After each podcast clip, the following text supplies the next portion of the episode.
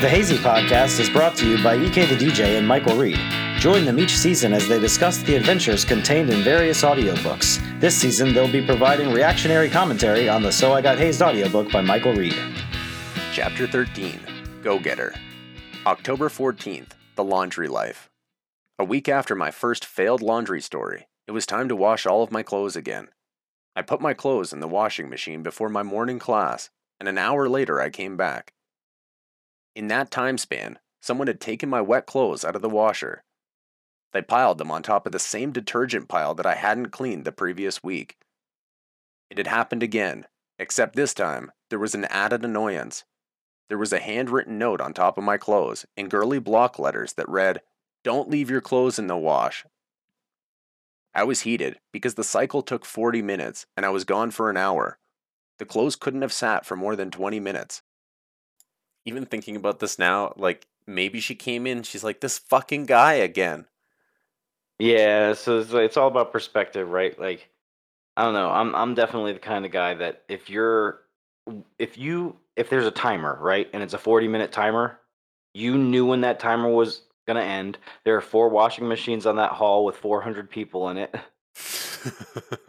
Like, So no, you're no, this and you're lucky I didn't put your entire load of laundry into the trash can. You're lucky I put it on top of the washing machine. Oh wow, okay.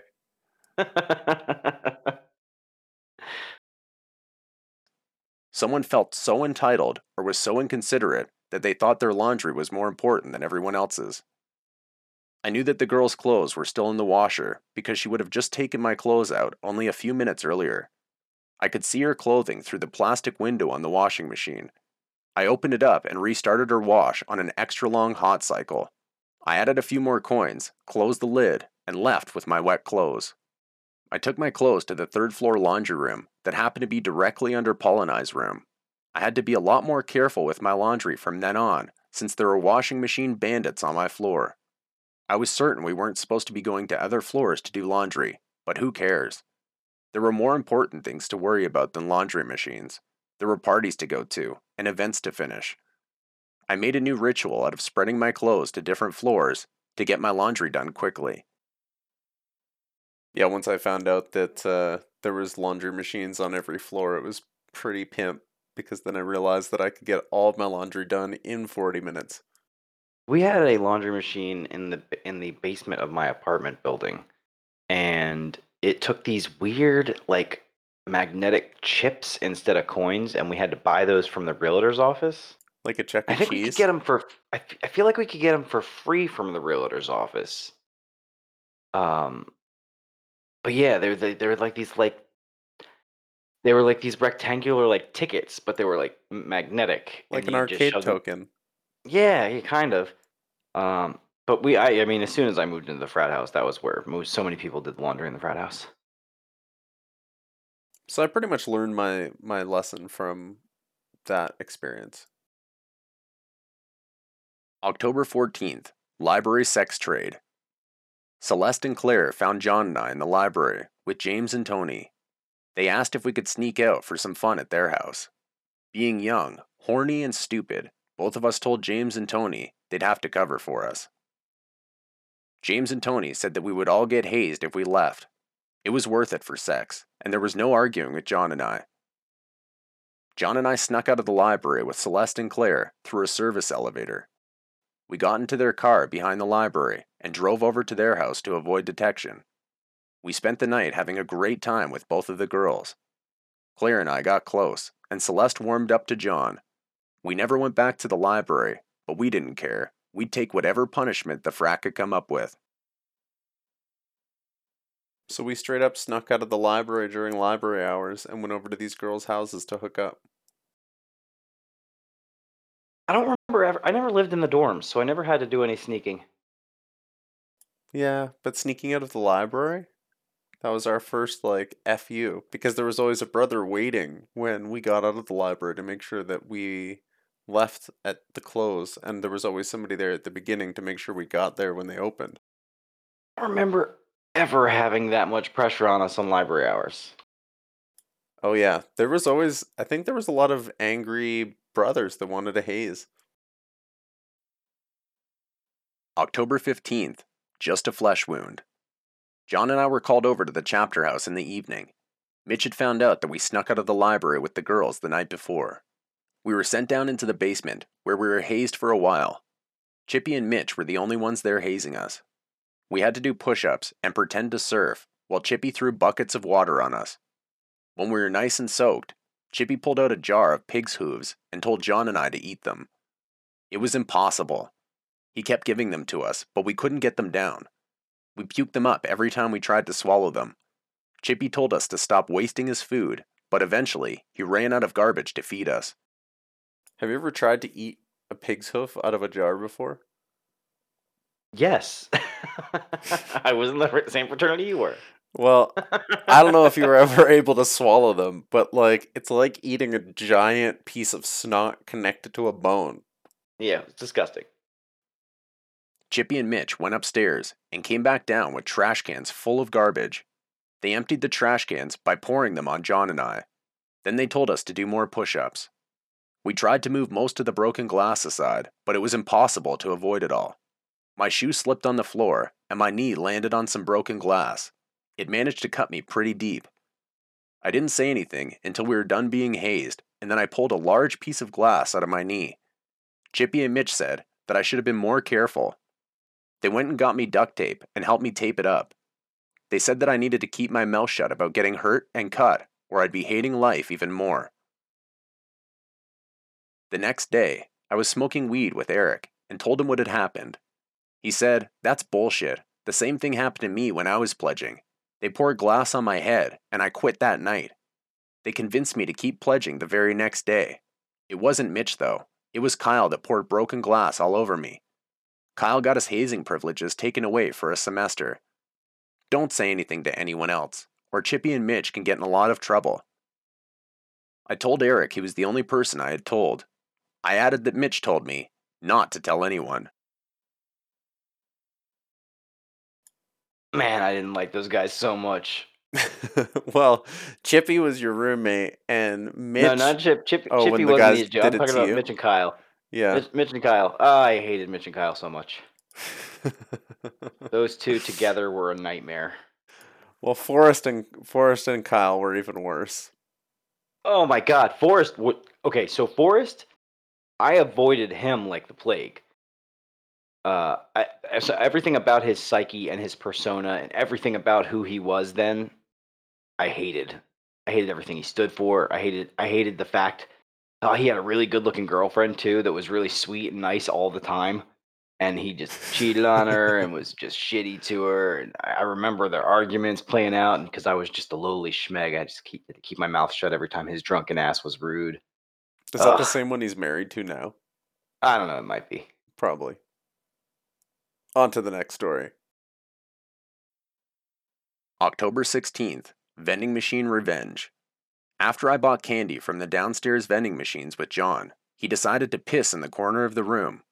As a good friend, I played lookout. We're lucky that nobody walked in while he was doing it. He had gotten his revenge for the machine eating his munchies. It was like John was so crazy that he was still mad from the week before when um that administrative person came upstairs and told him to stop shaking the machine through the floor. So he pissed on it, ruined basically everybody's opportunity to get near the machines in the corner. But what can I say? I pissed on an elevator. I don't think I have any weird pissing in places stories from college. I can't remember them if I Probably a do. good thing. October 17th. It's cement to be. For a week, I was plagued by the cement block that was my pledge pin. What girl wanted to press that thing to kiss me? I had mostly used it for a chair and to write interviews on. There were also times I had to do tripods with the cinder block on my butt. It got my biceps jacked for a week, but it hurt my back carrying it around. My only saving grace was that it was so unusual that sometimes brothers would forget I was supposed to be carrying it with me at all times. When they didn't pay attention, I would leave it in other rooms and not carry it with me. While John and I were cleaning the chapter house after a party from the night before, I found a pledge pin. I wasn't sure if it was mine, but it was mine now.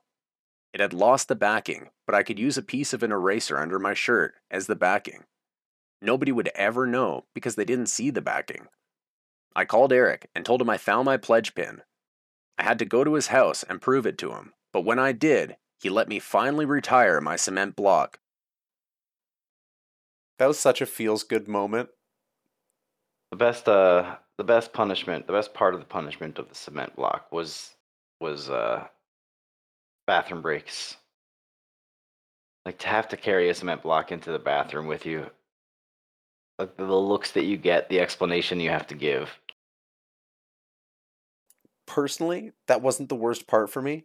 The worst part was that I was so clumsy, I was always worried about dropping it and breaking things around me. Because anywhere you go with a cement block is dangerous. You are now making it a danger zone. Yeah, I just looked it up. They're about 40 pounds. So, so the weight of my kid. Yes. but sharp and made of rock.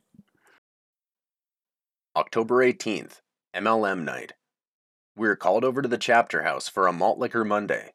The event was also called MLM. The brothers started the night off by making us drink warm 40s until we puked on one another's heads.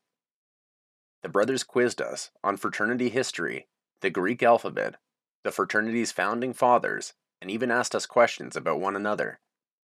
They asked what our pledge brothers' birthdays were, their middle names, their parents' names, and if they had any siblings. They wanted us to know everything about one another. Every time our answers were wrong, we had to drink something awful. Chippy, Forrest, Kyle, and Zeke made us do pop up schmeg and drink nasty concoctions in plastic cups. Pop up schmeg was when we hid behind the bar, and when they called our names, we popped up and were quizzed. Sometimes we weren't even quizzed. They just told us to drink whatever it was they handed us. A lot of what we drank consisted of oven warmed beer mixed with cinnamon, clam juice, marshmallows, Tabasco sauce, and liquors. After Pop Up Schmeg was over, we took shots of vegetable oil. It made us all throw up profusely, and none of us could even swallow it. When we were done puking, the brothers asked us if we wanted some vitamins. They said that they had some happy apples for us. A happy apple is a giant onion, and whatever brother went grocery shopping for them had an onion guy. We were given the onions and started eating them like apples. You got a, you got a meat guy. I got an onion guy. Biggest onions in Radford. You never seen anything so big. What's so funny is like as soon as he said that, I was like, yeah, somebody had a connection. Somebody had a line on the the, uh, the onions the size of volleyballs for some reason. when they came off the truck, they were hand picked. Largest onions I've ever seen in my life were in college. Chippy kept screaming, Chew and swallow, chew and swallow. When we were eating them too slowly, Chippy told us to chew the onions like a cob of corn and not like an apple. John got the bright idea to start spinning his onion behind the bar, but after the fourth time of him doing it, the brothers wised up. They made us start showing our open mouths after they fed us these terrible concoctions to make sure we had actually swallowed them. They said we needed to get better at drinking garbage. We were awful schmegs. They told us to go back to the dorms. We didn't hesitate and took off running back to the dorm. John and I didn't even want to smoke. We both just wanted a shower and a good night's sleep. Just as I was fading into dreamland, my phone rang. Only 45 minutes had passed since the brothers sent us back. It was past midnight and was pretty late to start getting hazed. I didn't pick up my phone, so the brothers left a message. I listened to it right away. They said, If you don't come over to the fraternity house in the next 10 minutes, we're going to blackball you. I simply ignored it and rolled back over in my bed.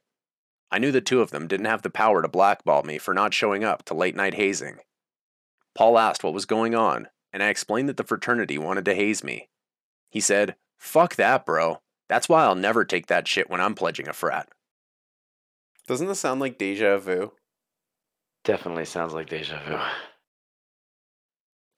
Tony called me and I picked up my phone. He tricked me into coming to the chapter house with him. I spent the next hour with Tony, finishing all of the condiments that we hadn't finished earlier. Forrest and Kyle were definitely on something a little stronger than booze that night. After we finished everything that was left, they let us go home. When I got back to my dorm room that night, I wanted to jerk off.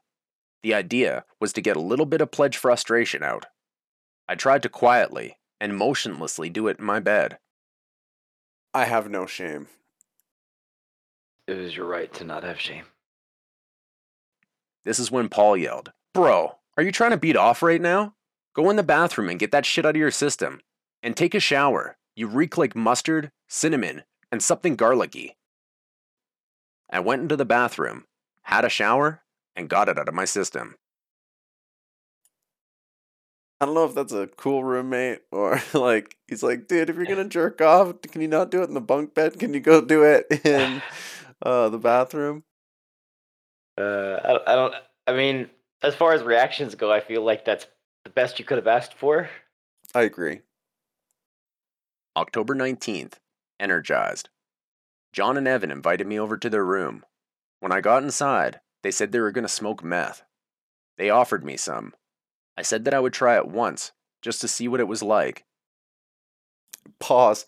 The second time that John and Evan have invited me over to their room, and the situation just went from like one to a thousand. The first time was stabbing the suite mate's bed with a fucking hunting knife, and now it's let's smoke some meth. And then before that, actually, is come over. John is pissing all over the room, or John's drunk in his bed with his friend or whatever. How did these people make it into college? How did these people make it through college? But I wasn't going to make a habit of it. Since we were in the dorms, it was a pretty sketchy thing to be doing. John and Evan had made a tinfoil bowl to smoke out of because John didn't want to get meth inside of his bowl that he used for weed. Evan had gotten the meth from his friend Brad, the same guy that was with John and I the night we almost got into a fight outside the library. Even though Evan trusted it, I didn't. I let each of the guys smoke it first because I was a chicken. When I tried it, it didn't do anything for me. I think the idea was to be completely energized when you smoked it. The reason it didn't do anything for me was because I was already completely energized, all the time. That's why I enjoyed smoking weed. It relaxed my energetic tendencies. I thanked the guys for sharing, told them it wasn't my jam, and went back to my room to sleep it off. I'm happy that like I was never really into those things because just having the personality I do, then I don't know. I think it would have been bad. Yeah. I was reminded this week that I'm lucky to have a wife because I talk so much. My reply was, I am reminded that every time a young girl hits on me, and I think you'd never be able to stand me. You're just getting a sample. You don't know what the full package is like. I'm making up songs like a kid and singing them everywhere I go. One more story, and that's all she wrote for this episode. October 19th, Chin Music. The alumni weekend was scheduled for October 23rd and 24th. Some of the alumni came into town a few days early and left a few days late. Some of the SIG H alumni came into town on the 15th. One of those alumni was Brett Payne. Brett had graduated five years previously. My phone rang at around 2:30 a.m. on a Monday. I had class early the next morning, so I didn't pick up. It kept ringing until Paul asked me to pick it up. I should have just turned it off, but I was still new to pledging at the time. It was Forrest. He wanted me to get over to the chapter house with at least one of my pledge brothers, or I'd be hating life. I went to John's room and knocked on the door. Evan answered the door. I had woken him up too. The life of a pledge's roommate is riddled with annoyances. When he let me in the room, I tried to wake up John. John, we gotta go to the chapter house. I just want to stop this here because this is a great moment of how this is a one way relationship sometimes. So, how many times has John gotten me, or Tony gotten me, or uh, James has gotten me and said, Hey, we got to go to the chapter house? And I'm like, Okay, no problem. And now it's my turn, and I'm like, John, Right. I need you to come to the chapter house and then just listen. He answered out of a dead sleep so quickly. Fuck them. Nothing I could do could get him out of that bed, so I left. I should have just gone to the chapter house alone.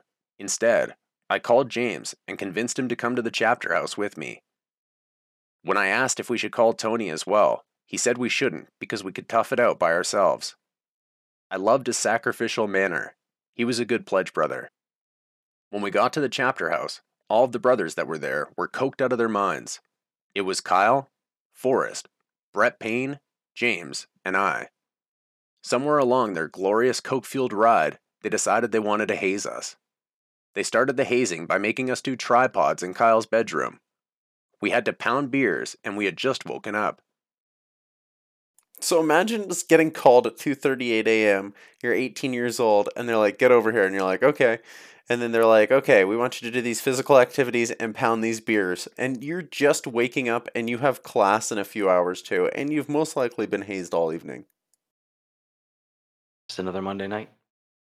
Then they made us do squawks. I failed hard at squawks and slammed my knees multiple times trying to pull it off. I was too clumsy, sleepy, and now too buzzed to pull off any athletic request. They gave up on making me squawk after another loud crash of my legs. They moved on to James, who was in the same spot as me because he sucked at squawks. He eventually bumped his chin doing a squawk and went ass over head. He cut his chin open and started bleeding.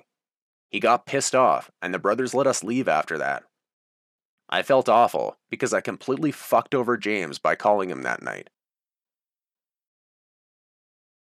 He still has a permanent scar on his chin from that night. And that was another, oh my god, he almost broke his neck situation because imagine doing the worm, but then your feet go over your head.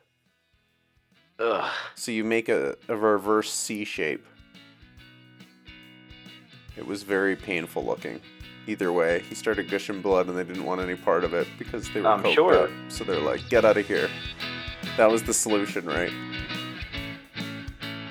Not hating, just describing the situation. And that's another episode of the Hazy Podcast.